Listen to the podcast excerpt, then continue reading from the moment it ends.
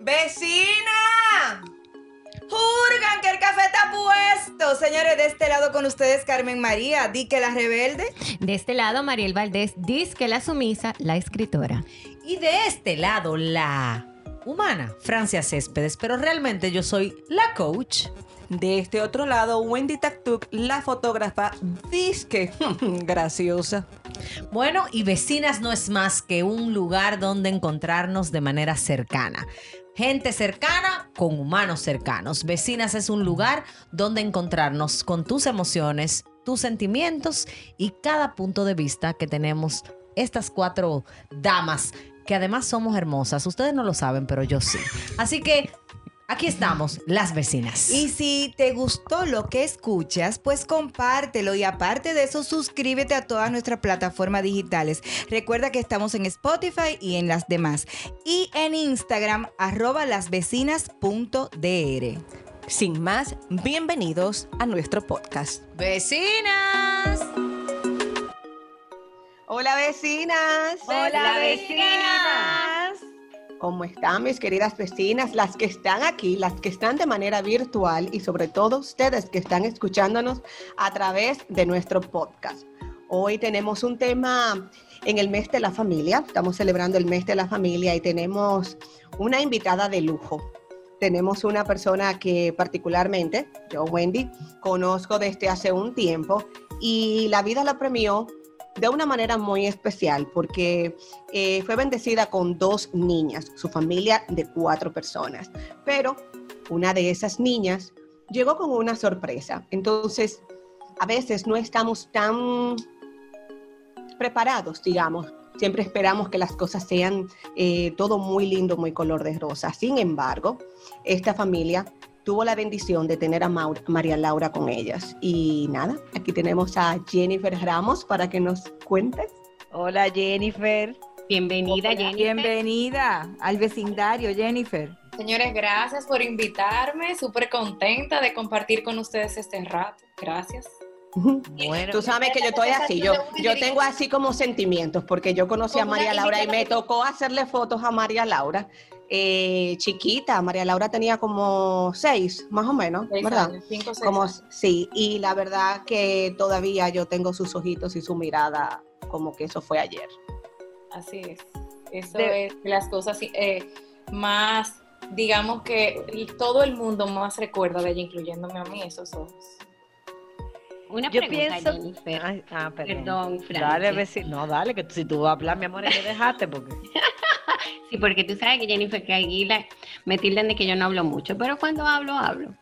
Yo quería saber, o sea, eh, ¿cuándo tú te das cuenta de que María Laura tiene algún problema? Eh, si viene ya del embarazo o, o fue después que nació. Bueno, realmente digamos que en, eh, durante el embarazo no, no, no hubo nada así concreto. No presentó nada. Se pudiera decir exactamente, porque en verdad en inicio de embarazo dijeron que ella tenía que el pliegue nucal engrosado en las primeras sonografías, pero eso no se mide antes de las 16 semanas. Y a las 16 semanas todo estaba completamente normal y a partir de ahí ustedes no se imaginan la sonografía que yo me hice y todo estaba normal. Y es que la realidad es que físicamente ella no tenía ningún rasgo que la identificara con alguna condición.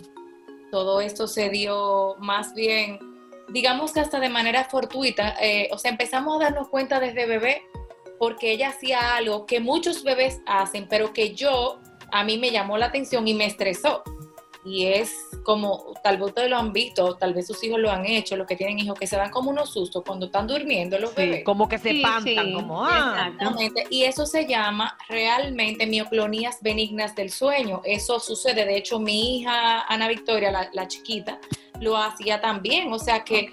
empezamos a evaluarla porque yo decía que ella hacía tanto eso y me parecía como que era raro. Y a los 15 días, de nacida, la doctora se le hace una, como de que para que yo estuviera tranquila, un electroencefalograma y ahí dicen que la niña convulsiona. Que eso no eran mioclonías, sino convulsiones. Entonces la medican para convulsiones a los 15 días, pero a los dos meses de edad nosotros la llevamos a Estados Unidos en lo que, tú sabes, se pasaron días. Ella nació en diciembre, no tenía pasaporte. En lo que pudimos resolver esos temas, decidimos llevarla a Estados Unidos. y de allá nos dijeron, esa niña no tiene nada, esa niña está perfecta. Sin embargo, el desarrollo de la niña, y la, o sea, hizo que nos diéramos cuenta que algo estaba sucediendo, porque ella era lo que se denomina hipotónica, que era como blandita. Ella no levantaba su cuellito, tú sabes, no se empezó a arrastrar. Yo, a nosotros a los cuatro meses empezamos a darle terapia, como entendiendo que ella iba a arrancar. Pero ese arranque así como que para igualarse a un niño de esa edad nunca se dio.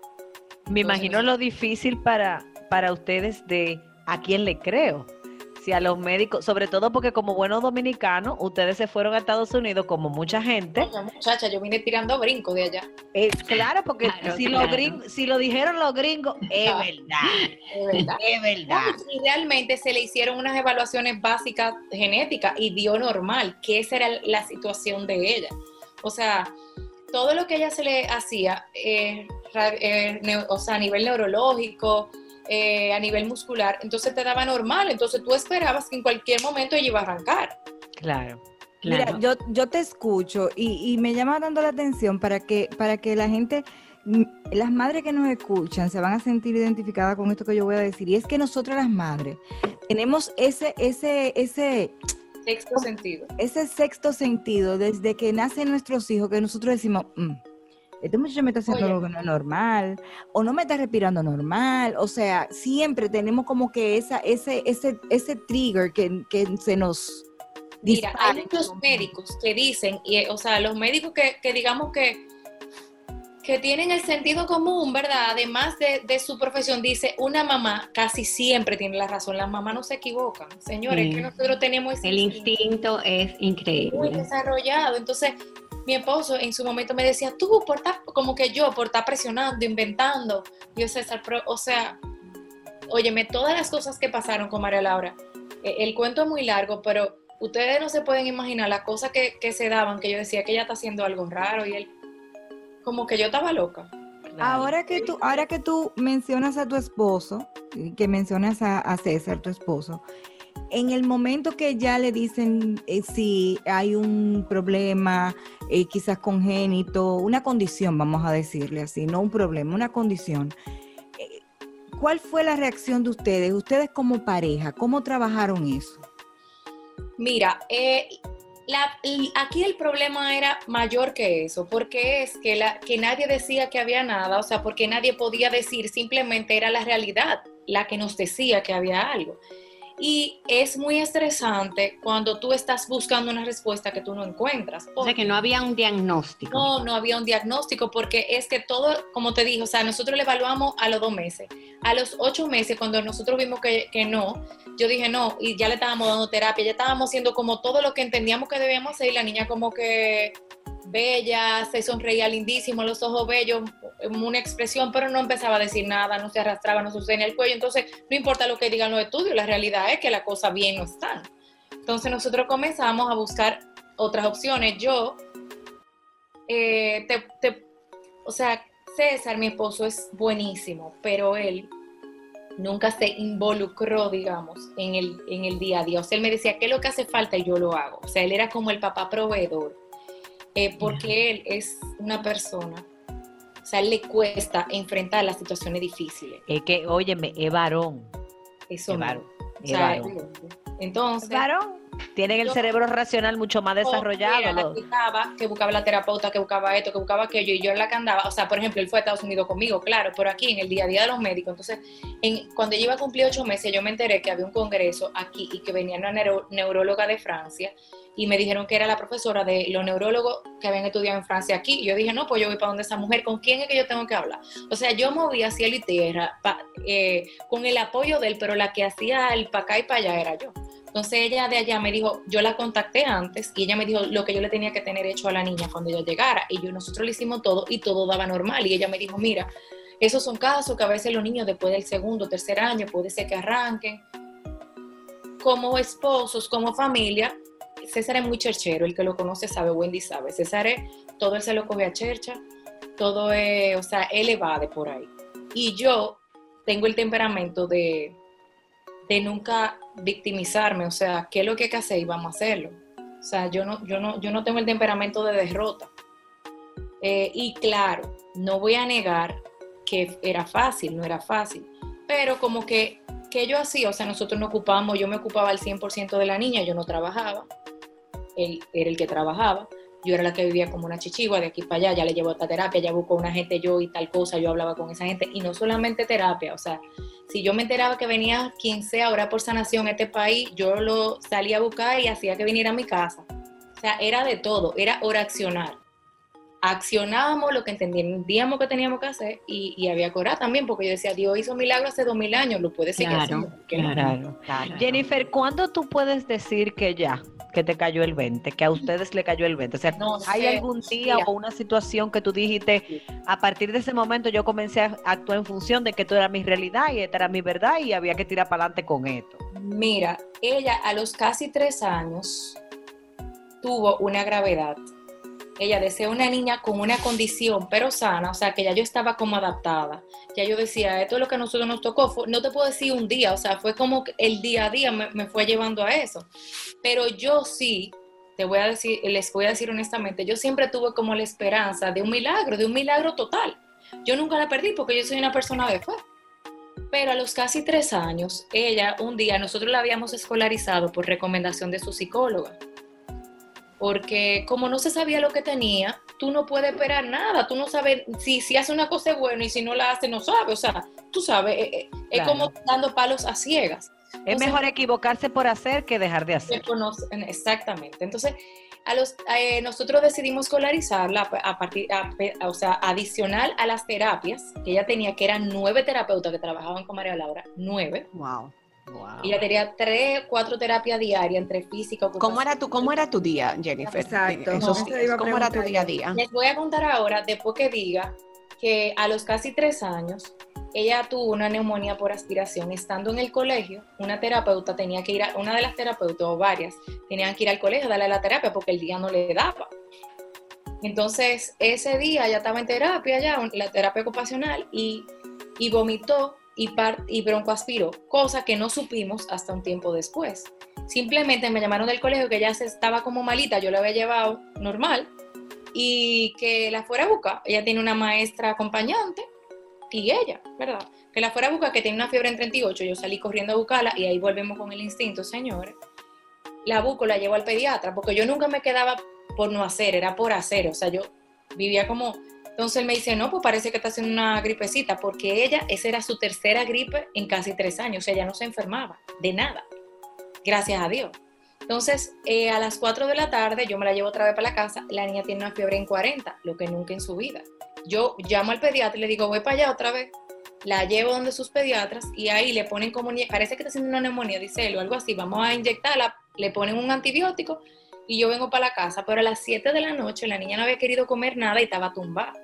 Y yo lo llamo y le digo, mira, tú sabes qué, yo prefiero que la internemos porque yo no quiero salir de mi casa a la 1 de la mañana con la niña mal. Señores, pues mi hija amaneció, es, eh, o sea, la internamos por precaución por 12 horas para hidratarla porque ella no quería comer y la niña amaneció en coma. Porque ella Wow. Oh, wow. hizo una acidosis respiratoria, o sea, ella empezó a retener CO2. Pero estando interna, o sea, ahí en la habitación, yo entendía que ella estaba durmiendo y la niña estaba en coma. Oh, ¿Tú puedes repetir la edad de la niña, por favor? Ella iba, eso fue el 27 de noviembre del año 2007 y ella cumplía tres años el 15 de diciembre de ese mismo año. Ay, Dios mío.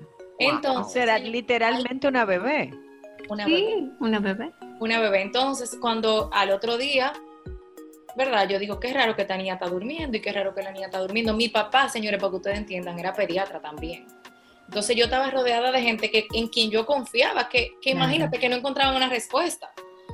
Entonces, mi, mi papá Ese llega- otro podcast, Jennifer, oíste, de Sí, cómo, hablar de tu papá. cómo tu papá Claro. como tu familia, médico y la familia de pediatra. ambos. Debe de, Wow. de haber sido muy duro para tu muy papá. duro para todos, ¿verdad? Entonces, mi papá, yo soy de La Vega, mi papá llega y mi mamá de La Vega a las 6 de la mañana, a las seis y media, ahí a Corazón Unido, Laura, la primera vez que le internan en su vida. Y entonces él me dice, ¿y ella le pusieron algo para dormir? Yo digo, no. Y, me dice, y se queda ahí sentado y dice, yo quiero ver el récord. Y yo le digo, "Mi- voy ahí y digo, mira, eh, mi papá es médico, tú me puedes prestar el récord. El punto es, señores, que ahí mi papá dice, no, pero que ella no tiene nada para dormir.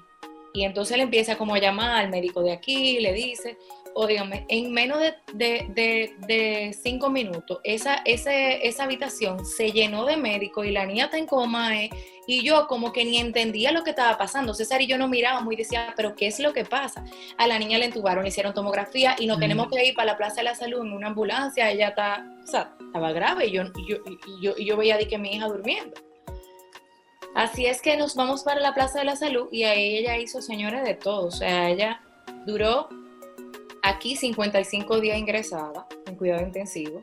Oh, A los por 50 días, Wow. César dijo, mira, nosotros no tenemos que ir. No porque no confiábamos en los médicos de aquí, sino porque ustedes saben que fuera de aquí hay muchísimo más casos, hay más experiencia. Claro, claro, esa experiencia. Ella había hecho de todo, o sea, ella había hecho una septicemia, ustedes saben lo que es. que Claro, súper peligroso.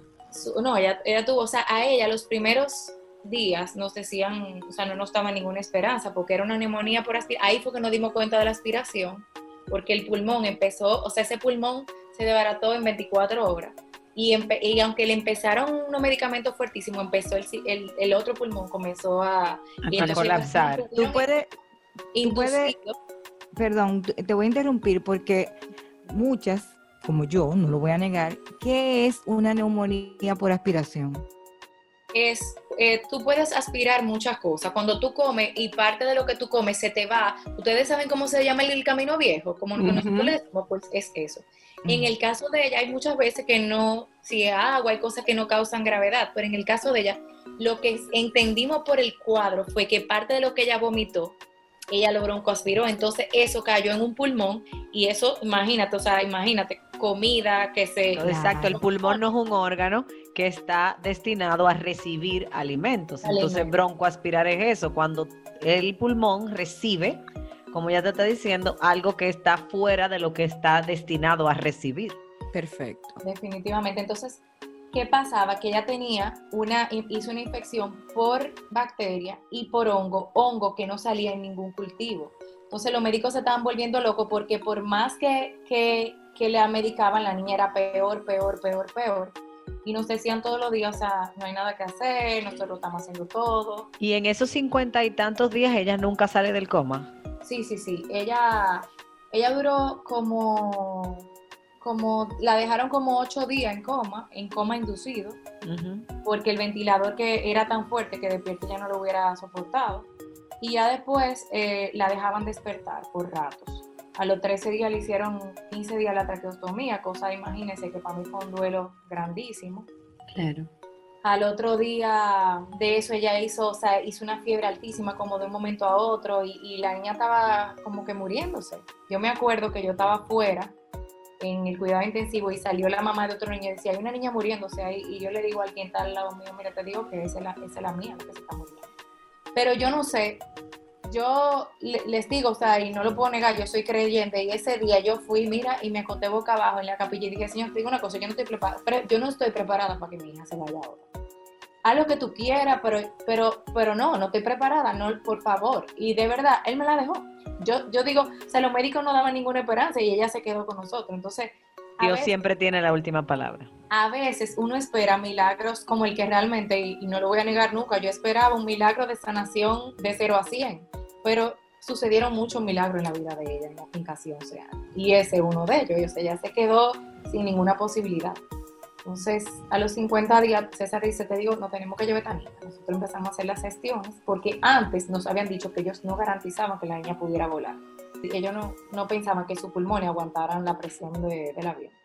Entonces en ese proceso pues aguantamos, aguantamos aquí, pero cuando vimos que ella no salía del ventilador, que no había forma de sacarla, que daba un paso para adelante y tres para atrás, le preguntamos de nuevo y ellos dijeron, yo creo que ella está estable, ella pudiera volar y allá ella duró 43 días más enteros. La llevamos en avión ambulancia y allá duró 43 días. Así que Maurea, Laura vino en una especie de mostrarte a ti, a tu familia y mostrarle probablemente a todos los que tienen la bendición de estar cerca de ustedes como amigos, aquella familia escogida, que hay un Dios soberano y que hay muchas maneras de recibir aquellas situaciones de la vida que no podemos controlar, en este caso la salud de tu hija. Eh, obviamente guardando las distancias, yo tengo una hija muy prematura, o sea, yo parí a la 29 semana, una libra y 8 onzas, y de alguna manera eh, pues puedo también sentirme identificada con el proceso que tú dices en, en el de decirle al Señor, tú sabes que Señor, mira, haz lo que tú quieras, pero preparada para llevártela, yo no estoy. Y me, me le doy tantas gracias a Dios, yo también soy creyente, de escuchar en tu testimonio cómo puedes dar gloria y honra al Señor aun cuando ya María Laura no está contigo. Entonces, ya sabemos que pasaron todo ese proceso, eh, vivieron todo ese proceso. ¿Qué vino después? ¿Cómo vino, digamos, el proceso de adaptarse a la nueva vida con un, con un no diagnóstico? O sea, no sabemos lo que tiene, pero sabemos que no, que algo tiene. Que no está bien.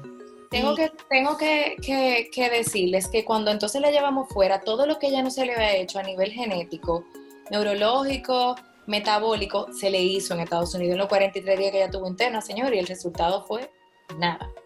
Oh, wow. Wow. Entonces, Entonces, para ponerse la mano en la cabeza y decir, pero, pero papá Dios.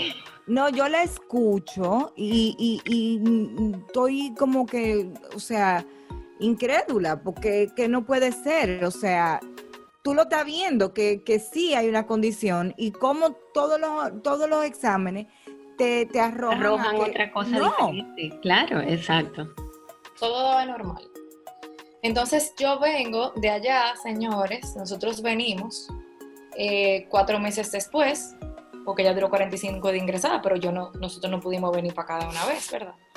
Eh, cuatro meses después, con un, a instalar en mi casa un cuidado intensivo móvil. ¿Por qué? Porque ella seguía con su traqueotomía, se le había hecho una gastrotomía, pero ella dormía con un ventilador. O sea, cuando ella estaba despierta y estaba bien, pues perfecto, ella respiraba por ella misma, pero todos sabemos que cuando uno se duerme, tú, el nivel tuyo de respiración es menor, tú llenas menos tu pulmón porque tú no estás consciente. claro. Ella con un problema eh, de hipotonía, o sea, con la falta de, de tono muscular, obviamente llenaba menos su pulmón, entonces había más riesgo de volver a hacer un coma por retención de CO2. Entonces ella dormía con un ventilador. Entonces que yo me di cuenta, a mí me- a nosotros nos entrenaron para manejarla ya, que eso es una de las grandes ventajas de uno irse fuera, que a ti no te dejan salir de ese hospital si tú no sabes manejar bien cualquier situación. Yo tenía todo lo- el monitor que, que te dice cuánto, que se está usando ahora con el COVID, que te dice la saturación, cuánto tu nivel de oxígeno, El, de, el, oxi- eh, ajá, el oxímetro. el Tu oxímetro. frecuencia cardíaca, eso yo lo tenía un poco más pequeño que en el hospital, como de este tamaño, pero aquí fijo, eh, su ventilador portátil, eh, una máquina de aspirar, o sea, todo lo que hay en cuidado intensivo yo lo tenía en la casa, entonces lo que yo me di cuenta es que yo necesitaba ayuda, que yo necesitaba una enfermera que nos acompañara, porque si no yo no podía ir ni al supermercado. Eso te iba a preguntar, porque vuelves a República Dominicana con María Laura con una, una, una habitación de cuidado intensivo en tu hogar. Entonces, ¿en qué momento, pues, Jennifer puede eh, no solamente ir al supermercado, Jennifer, sino ¿Eh, yo? ser tú en cuestión de, de- de decir, ay, mira, me, tengo, me quiero teñir, déjame ir al salón. Claro. No tienes. No, no puedes yo, el, el primer tiempo fue un tiempo de entrenamiento y de yo aprender a perder el miedo de dejarla con otra persona que no fuera yo. Claro. eh, y de entrenar, o sea, yo duré, qué sé yo, dos meses que de verdad yo no hacía nada, o sea, que era aquí 24/7, eh, hasta que yo me sentí con la confianza de empezar a hacer una vida, o sea, de, de una vida, de mi vida, de retomar mi vida, de yo poder ir al supermercado, ir al salón, salir con César, juntarme con unos amigos, comer con unas amigas, o sea, es lo normal que hace cualquier persona. Claro que sí. Claro. Y estamos hablando de que en ese entonces María Laura ya tenía tres años y algo, ¿verdad? ella tenía así eh, cerca de los cuatro ya, porque nosotros venimos en mayo, ella cumpleaños en diciembre, digamos que, pero no les voy a negar, o sea, ella vino en ese año, ese fue un año muy difícil, porque de tantos medicamentos antibióticos que le habían dado, su sistema inmunológico estaba en el piso. En el piso, Y claro. aquí no se podía acercar nadie. El show del COVID, la manita limpia, aquí eso era el día a día de nosotros. O sea, aquí había una gente con gripe tenía que estar 100 kilómetros. Y aunque nosotros empezamos a hacer una vida normal con ella, y Wendy lo puede decir porque la conoció, yo la llevaba a cumpleaños si el día estaba soleado, si no había ni, ni, ni un 1% de probabilidad de lluvia, si, o sea, pero en ese año no. Eso fue después de ese primer año, después de que ella como que se puso más fuertecita no dejamos, o sea, si alguien tenía cualquier virus, el que fuera, no, no era gripe nada más, no se podía acercar por aquí. Y si nosotros no enfermábamos, teníamos que andar con tapaboca. adentro de la casa, o sea que eso era. Jennifer, Pero- y eso, y eso fue eh, eso de poner a María Laura, tenerla en una habitación en tu casa como si fuera cuidado intensivo, ¿fue hasta, hasta los 11 Hasta que años o, fue al o fue vol- Hasta que ya se fue el cielo. siempre? siempre. Eh, y, y lo otro era que yo salía siempre para donde fuera, no importa, porque señores, yo me llegaba, César y yo nos llegamos de viaje, nosotros dos y dejarla a ella. Dejarla Wow. con mi papá que era pediatra y con su enfermera, que fue la misma enfermera desde que, o sea, mi- cuando yo vine a Estados Unidos, yo la contraté y fue la que se quedó con ella, que se fue el año pasado de aquí. Eh, o sea, incluso después que ella ya se fue al cielo, ella se quedó aquí con nosotros. Eh, porque eh, el día más claro llovía, o sea, ella podía estar feliz, podíamos, de hecho, un día estábamos en Acrópolis y ella estaba de lo más bien y de un momento a otro yo la, yo la, yo la conocía demasiado bien. Yo dije, ven acá, ella se está poniendo pálida, primero ella ponía pálida y después se ponía cianótica. Entonces ella empezó, hacía un paro respiratorio y yo la saqué de Acrópolis resucitándola con un ambú. Todo el mundo sabe lo que es un ambú, un resucitador manual, eso que se ven en la película, que van Sí. llenando. Sí. Eso. Entonces, eso podía pasar cualquier día de que ella podía estar bien y hacía un paro respiratorio. Entonces, si me llamaban de mi casa, que todavía es algo que me pasa, ya no tanto, porque mi hija me llama tanto con este show de la clase virtual que ya. Pero si ya el, tel- el celular sonaba de aquí de mi casa, a mí se me, o sea, era, yo cogí el teléfono, ¿qué pasó? O sea, era como, Sí, claro. Claro, claro. era lo que podía pasar. Y yo me iba de viaje y era señor rogándole, por favor, que esté bien en estos ocho días, por favor. Y, y llamaba, o sea, no importa dónde yo estaba, yo llamaba tres veces al día y, y qué sé yo. Y ella, gracias a Dios, siempre permitió que, que nos fuéramos de... eh, Bien, se fueran, Ahora, Jennifer, Ella todos los shows lo hacía nosotros estando aquí. Menos Ay, mal. pero gracias a Dios. Qué linda. Jennifer, tú acabas de mencionar su hermanita, o sea, la que te llama 14.500 veces por las clases Bueno. virtuales. Hasta Sí, 34 es, meses. este es un expediente, esa cosa. ella, ¿cuánto tiene ella? Como siete, ya- como seis, Ocho. ocho, ocho para 25. Para Cuéntanos, entiendo. cuéntanos un poquito. Esa eh, niña, eh, ¿qué- ¿qué tú sentiste, Jennifer, cuando tú te enteraste de un No, y a resultado al positivo? A los cuantos años de María Laura venir al mundo, pues eh, eh, eh, quedas me embarazada. Miren, ese proceso de esa segunda niña fue difícil porque es muy difícil tú tener un niño especial sin un diagnóstico y tú embarcarte en un segundo hijo. Te da mucho miedo. Eh, y sinceramente, honestamente, yo tenía mucho miedo y a mí lo que me empujó a tener esa segunda niña fue, yo nunca pensé que María Laura se iba a ir chiquita. Y yo decía, si yo me muero, ¿con quién se va a quedar esta niña? Ella necesita un hermano pero eh, venía un proceso de una cirugía de columna que era necesaria, que no sabíamos bien cuándo iba a ser, entonces yo estaba como postergando eso hasta que en un momento yo dije, mira señor, te digo una cosa, mi esposo quería tener otro hijo. Entonces yo dije, mira, si esto depende de mí, yo no voy a hacer atrás, o sea, yo soy la que tengo que decir sí. Claro. Claro. Entonces nada, eh, si tú me lo quieres mandar, tú sabes que yo no puedo con todo. Por favor, mándamelo sano. Y nos embarcamos y, y yo no salí embarazada como de una vez. Y cuando yo le dejé de dar mente a eso, porque yo soy una gente como ansiosa, tú sabes, medio eléctrica. Cuando yo decidí que sí, bien, eh, eh, no salía. Entonces cuando ya decidí que bueno, pues, pues, pues está bien, entonces salí. Entonces, es, ustedes se supieron que yo hacía sonografía de mi cuenta cada rato. Claro, me imagino. Iba a hacerme sonografía sin que me la indicaran. Entonces, eh, Ana Victoria, gracias a Dios, nace sana, yo revísenla bien por todos lados, no sé qué, pero ella fue una, un personaje desde que nació. Y ella, María Laura tenía siete años cuando ella nació, casi ocho. Entonces, eh, cuando eh, Ana Victoria tenía tres años, es que María Laura muere. María Ana Victoria estaba acabando de cumplir tres años. Y eso ha hecho que ella sea una niña, por eso yo decía, yo vivo entre psicólogos, Ana Victoria. María Laura tenía su psicólogo y nosotros teníamos la terapeuta, o sea, digamos que Familiar. Eh, familiar. y, y en ese, todo fue muy preparado, ese fallecimiento de María Laura, preparado no por nosotros, porque yo tenía eso muy lejos. Ella murió en la crisis más sencilla, más pequeña, y que menos yo me hubiera imaginado. De todas las veces que ella la internaron, de todas las veces que tuvo grave, de todas las veces que, que no sé qué, o sea, es- ella estaba interna en ese momento por una distensión abdominal, o sea, por un estreñimiento. Ok. La niña muere de una hemorragia pulmonar masiva en dos horas. Wow. O sea, que no, no hubo mucho tiempo de, de- de pensar ni de sufrir ese momento, ¿verdad? Pero Y Ana Ana Víctor. es muy madura muy madura. Y la, y la realidad es que si hay algo de lo que yo le digo a ella misma, a mi hija, la, la vivo poniendo en su sitio porque yo no soy fácil. A ti, cuando pregunta cosas, ¿a ti qué te importa? No te metes en eso, no es un problema tuyo. Vive tu momento, vive tu vida y deja de estar llevándole la vida a los otros porque ella vive entre adultos. Claro. Y ella le tocó esa experiencia tan fuerte desde tan chiquita y ella fue tan madura.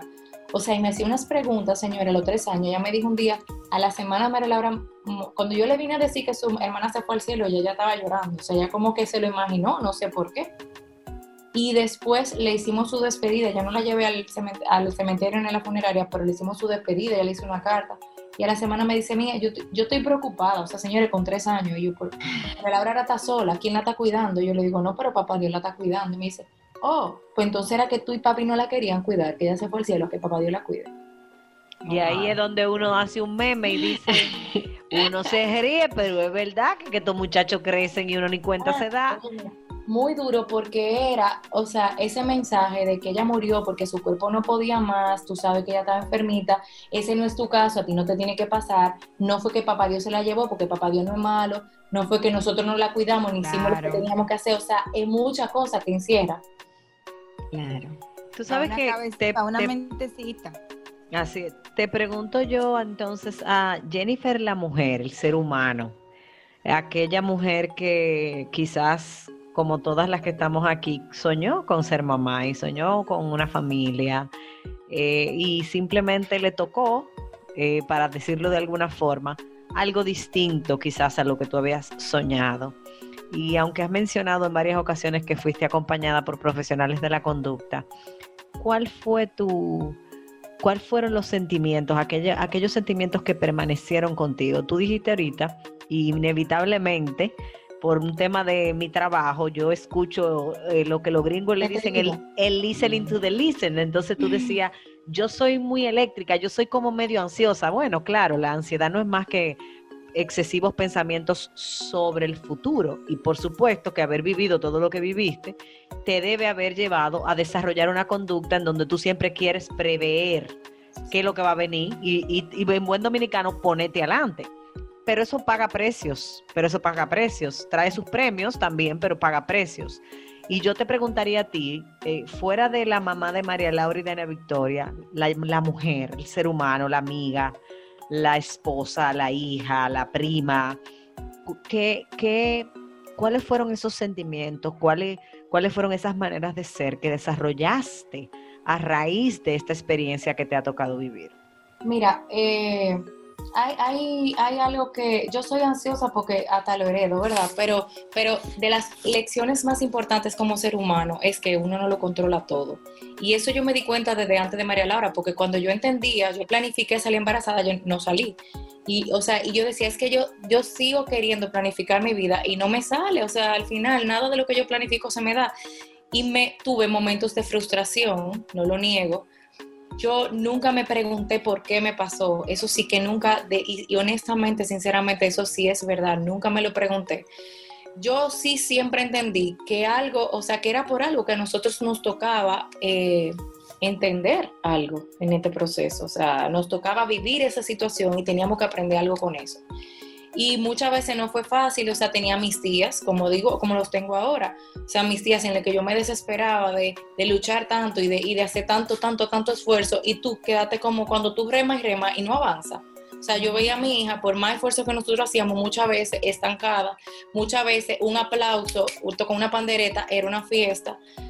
Y, y, para mí, o sea, era difícil porque una persona que quiere eso mismo, anticiparse a tanta cosa y que ese el, ese anticiparse no, no da una respuesta que yo espero, no es fácil.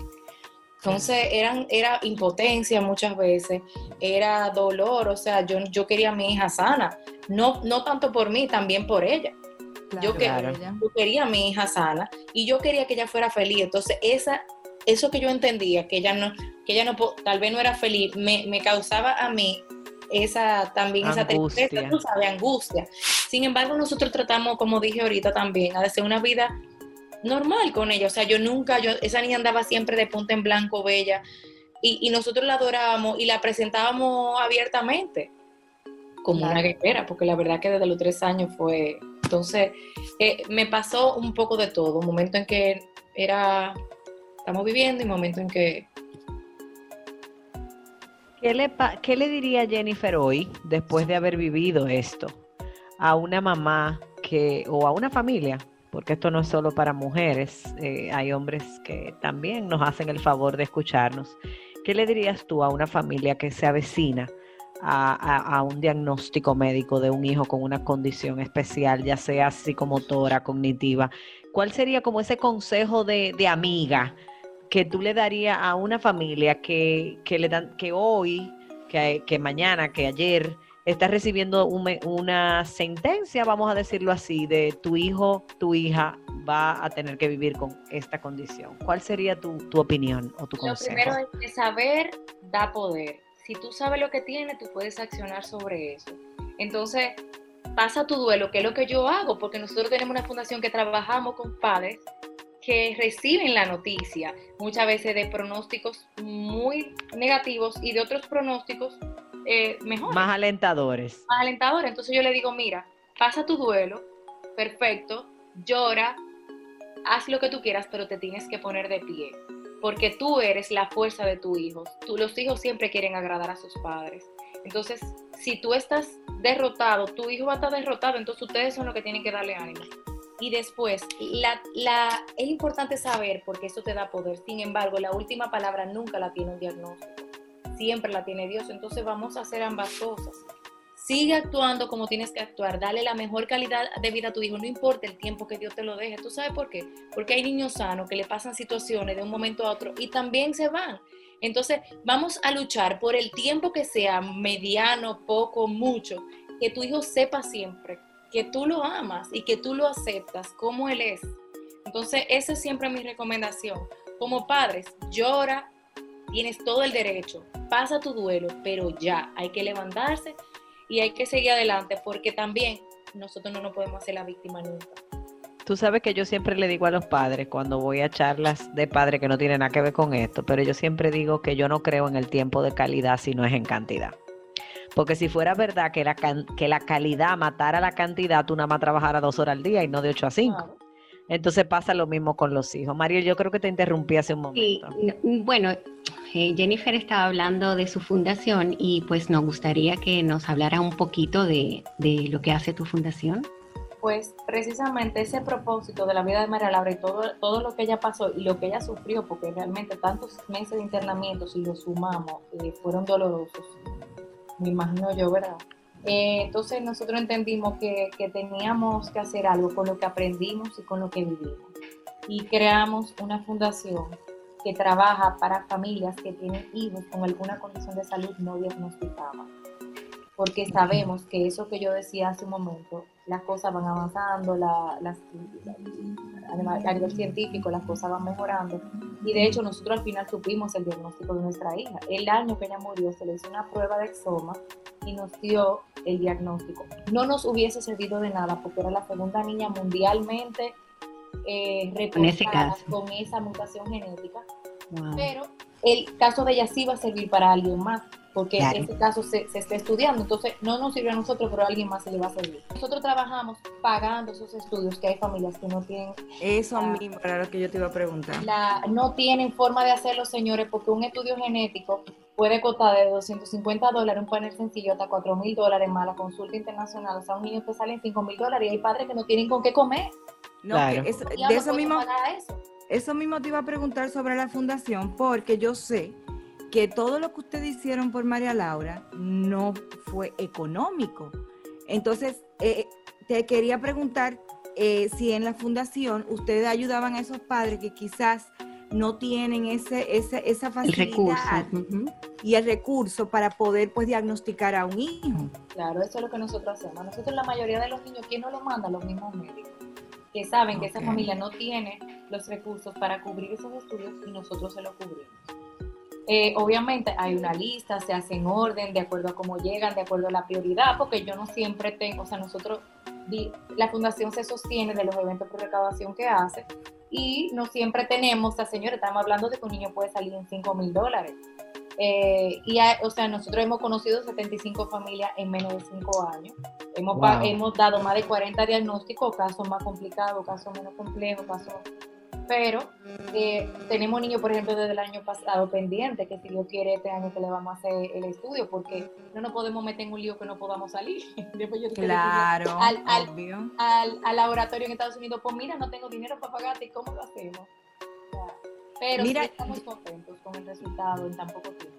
Porque Jennifer, y- costó 10 años, hay gente que lo está haciendo en un año.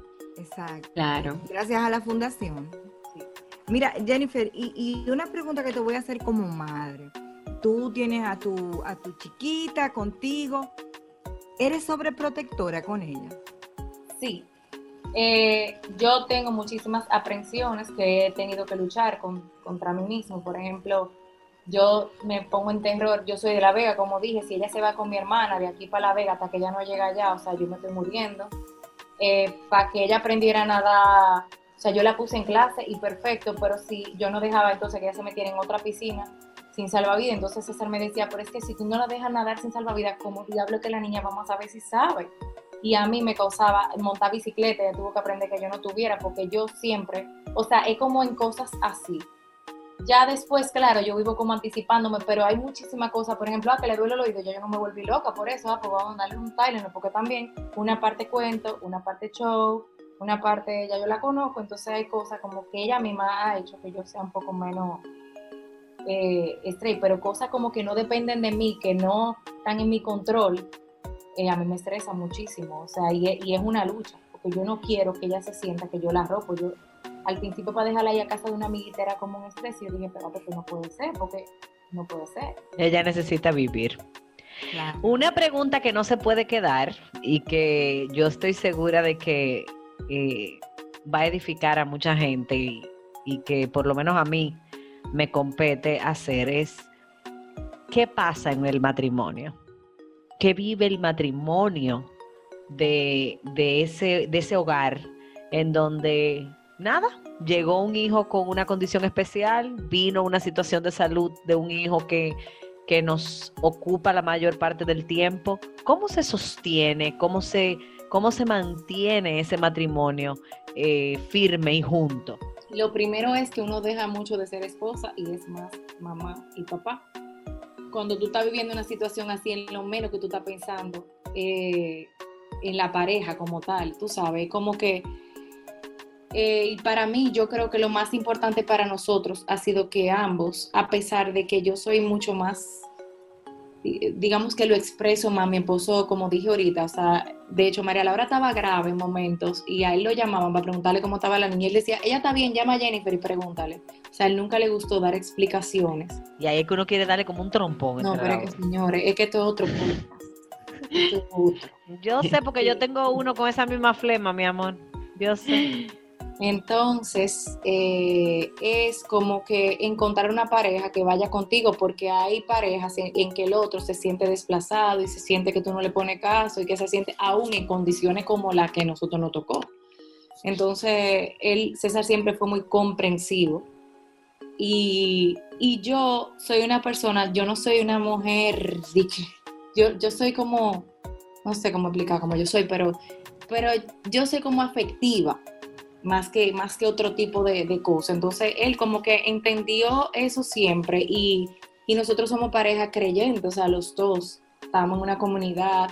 Y cuando él se sentía como desesperado, porque como él se expresa poco, él le daban, cada vez que la niña hace una gravedad, él le daba un yello. Y, y yo estaba entre la niña grave y él enyellado, bravo con Dios y con el mundo entero y, y ya tú sabes, y bravo conmigo porque yo decía que nosotros éramos privilegiados, o sea, que yo estaba loca. Claro, claro. Entonces yo decía que nosotros somos privilegiados porque nosotros podemos darle a nuestra hija lo mejor, cuánta gente no puede. Entonces dentro de la cosa negativa teníamos algo positivo, pero él no entendía eso, porque lo que decía, ¿por qué es que tú tienes que pensar? ¿Por qué tú no te quieres fijar en la gente que está bien? Entonces era como ir llevando, o sea, primero yo siento que la mujer es el equilibrio, eh, nosotros tenemos esa parte que, que, porque si en otro momento él, él estaba de que yo le diera dos trompas y, y lo hondeara no sé de dónde.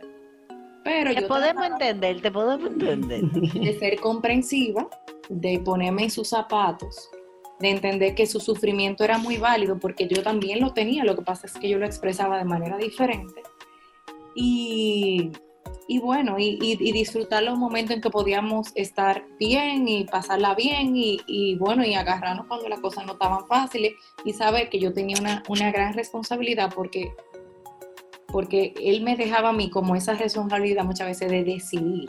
Yo te apoyo en lo que tú decides, entonces eso no- también no era tan fácil porque como que yo decido y si las cosas no salen bien, yo tomé la decisión. Claro.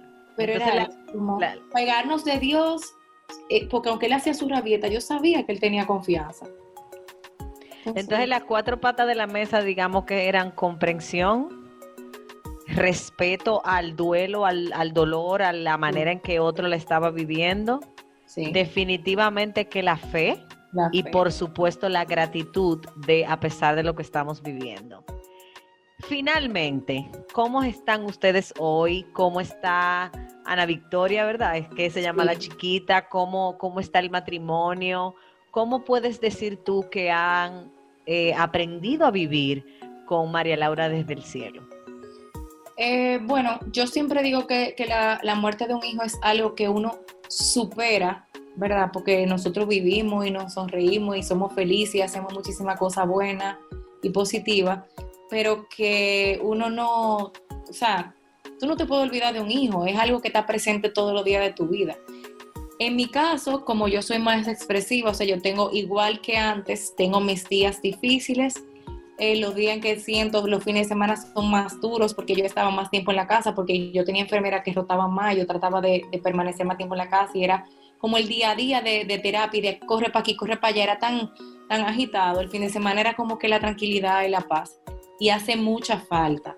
Y yo recuerdo a mi hija todos los días de mi vida y recuerdo cómo se fue y recuerdo muchas cosas. César nunca habla, él puede decir un día X o pero él nunca toca el tema. Y la chiquita, eh, pues hemos pasado por diferentes etapas, desde que se come las uñas a los cuatro años, porque ella quería obligado que su hermana viniera para su cumpleaños y eso fue una crisis.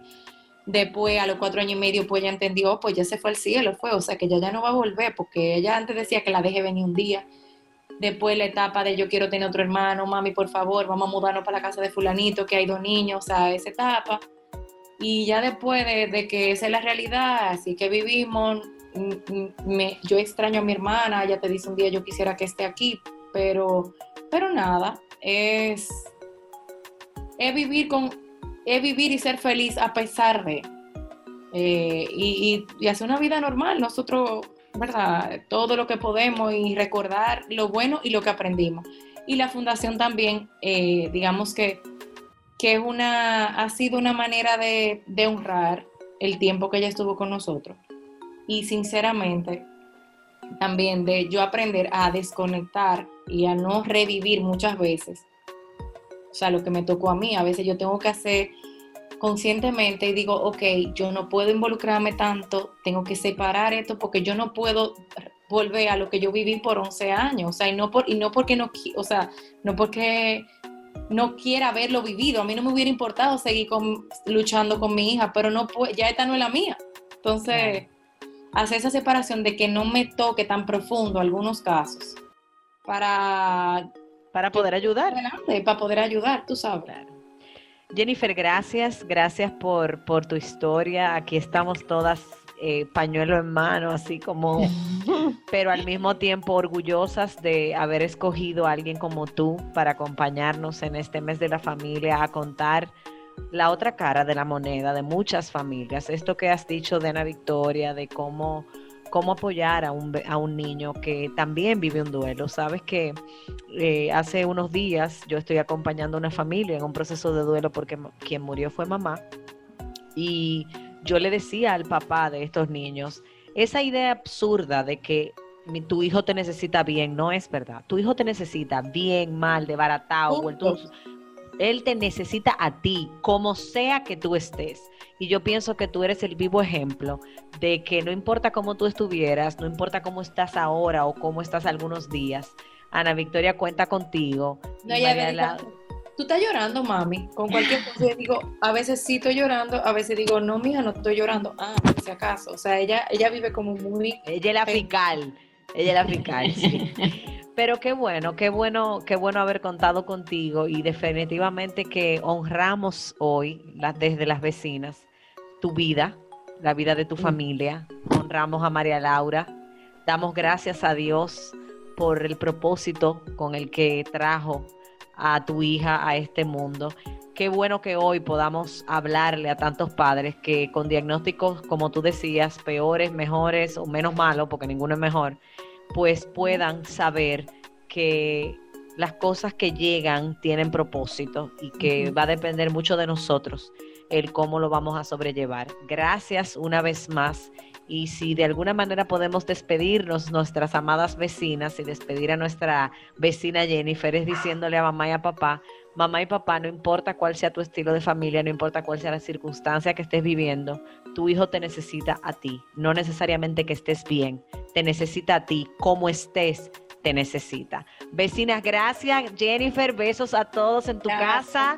Un abrazo grande. Gracias, Jennifer. Y pronto ya después vamos a hacer uno más light para hablar de la flema que le da a los maridos cuando uno piensa que ellos no están sintiendo, pero ellos sí sienten, créanme que ellos sienten. Así que vecinas. Vecinas.